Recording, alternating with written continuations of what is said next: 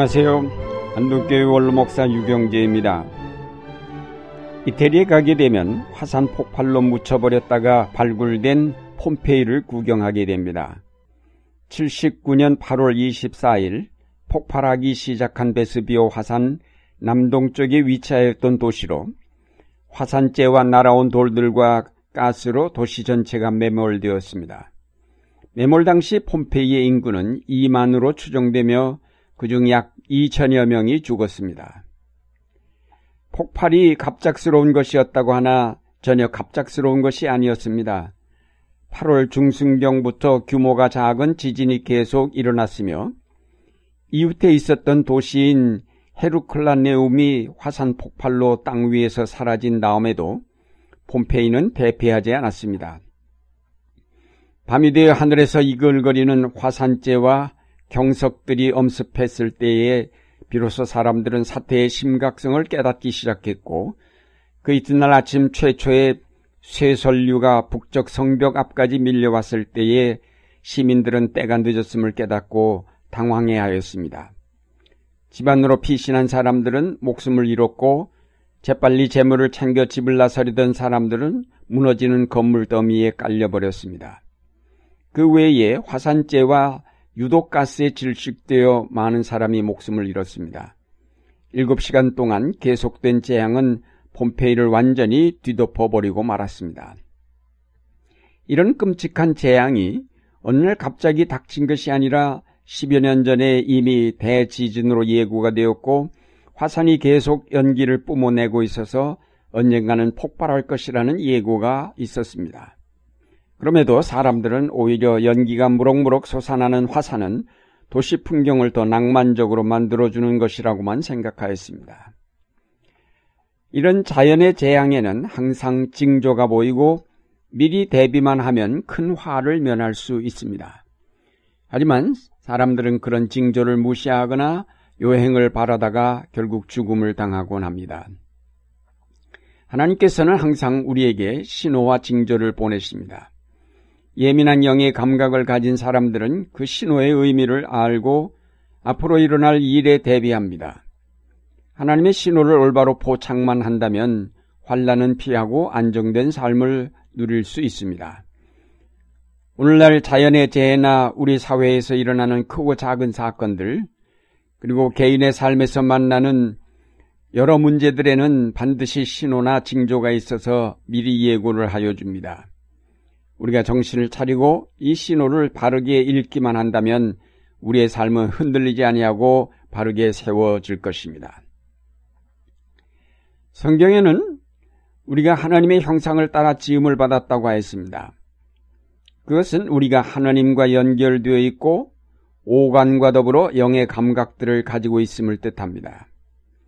우리가 다른 동물들과 달리 영의 감각을 가지고 있어서 하나님의 세계 속에서 그 신호를 포착하고 거기에 따라 살 수 있게 창조되었습니다. 이 땅에서 육체를 입고 사는 동안에는 영의 감각보다는 육체의 감각이 더 발달하여 많은 정보를 얻어서 자기의 몸을 보호하고 필요한 것을 얻으면서 살아갑니다. 그러나 인간 사회가 도시화되면서 인간의 이런 감각들조차도 점차 무뎌졌습니다. 이렇게 육체의 감각이 무뎌지면서 영의 감각은 더더욱 개발되지 못하였습니다. 자연의 신호조차 깨닫지 못하는 사람들에게 하나님이 보내신 영의 신호는 더욱 깨닫지 못한 채 무심하게 지나칠 때가 많습니다. 결국 인간은 그들을 창조하신 하나님의 존재마저 잊게 되면서 하나님의 뜻과는 상관없이 인간의 왕국을 건설하여 왔습니다. 하나님의 신호와 자연의 소리를 완전히 무시해버린 인간의 왕국은 자연을 개발하면서 파괴하였고 수많은 전쟁을 통하여 온갖 비극을 연출하였습니다. 이런 인간의 죄악 때문에 하나님이 지으신 생명 공동체는 산산조각 났습니다. 하나님께서는 모든 감각이 무뎌진 인간을 깨우치고자 특별한 방법을 택하지 않을 수 없었습니다. 여러 가지 기적을 통해서 하나님은 이스라엘 자손들에게 신호를 보내셨는데 저들은 하나님의 뜻을 올바로 깨닫지 못하고 받아들이지 않았습니다. 하나님은 기적을 통해서 보내는 신호만 가지고는 그 백성이 점처럼 깨닫지 못하자 결국 예언자들을 통해서 직접 그의 뜻과 말씀을 전달하셨습니다. 하지만 그 백성은 예언자를 믿지 않았고 그 말을 듣지 않았습니다. 그만큼 그 백성은 무뎌져 있었고 자신들의 삶에 완전히 매몰되어 있었습니다. 하나님은 마침내 예정하셨던 그의 아들을 이 세상에 보내셨습니다.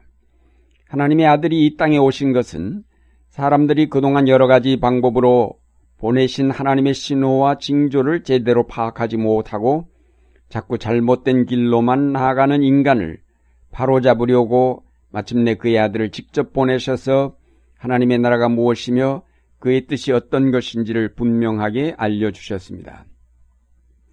그러나 불행하게도 유대인들은 그 하나님의 아들을 알아보지 못하고 그를 십자가에 못 박았습니다.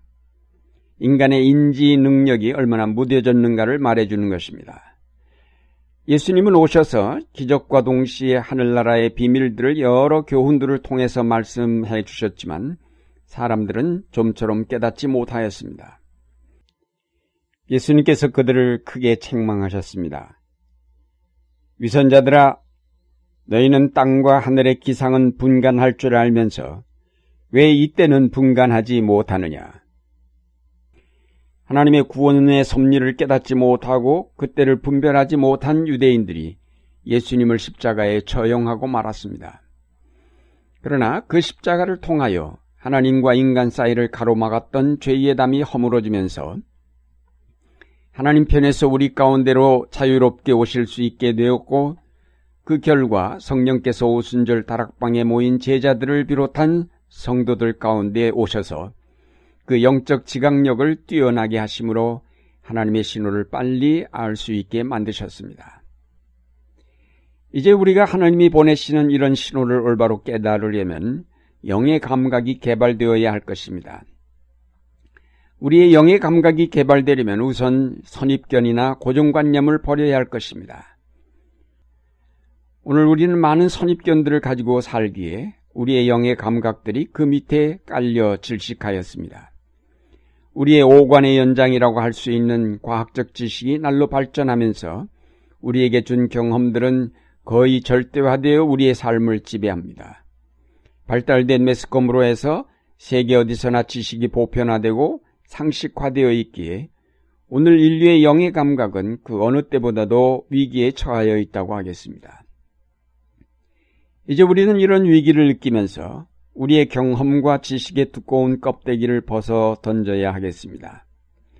영적인 것은 영적으로만 이해할 수 있다는 사실을 받아들이면서 성령이 들어오실 수 없을 만큼 두꺼운 선입견과 고정관념의 껍데기들을 깨쳐버려야 하겠습니다.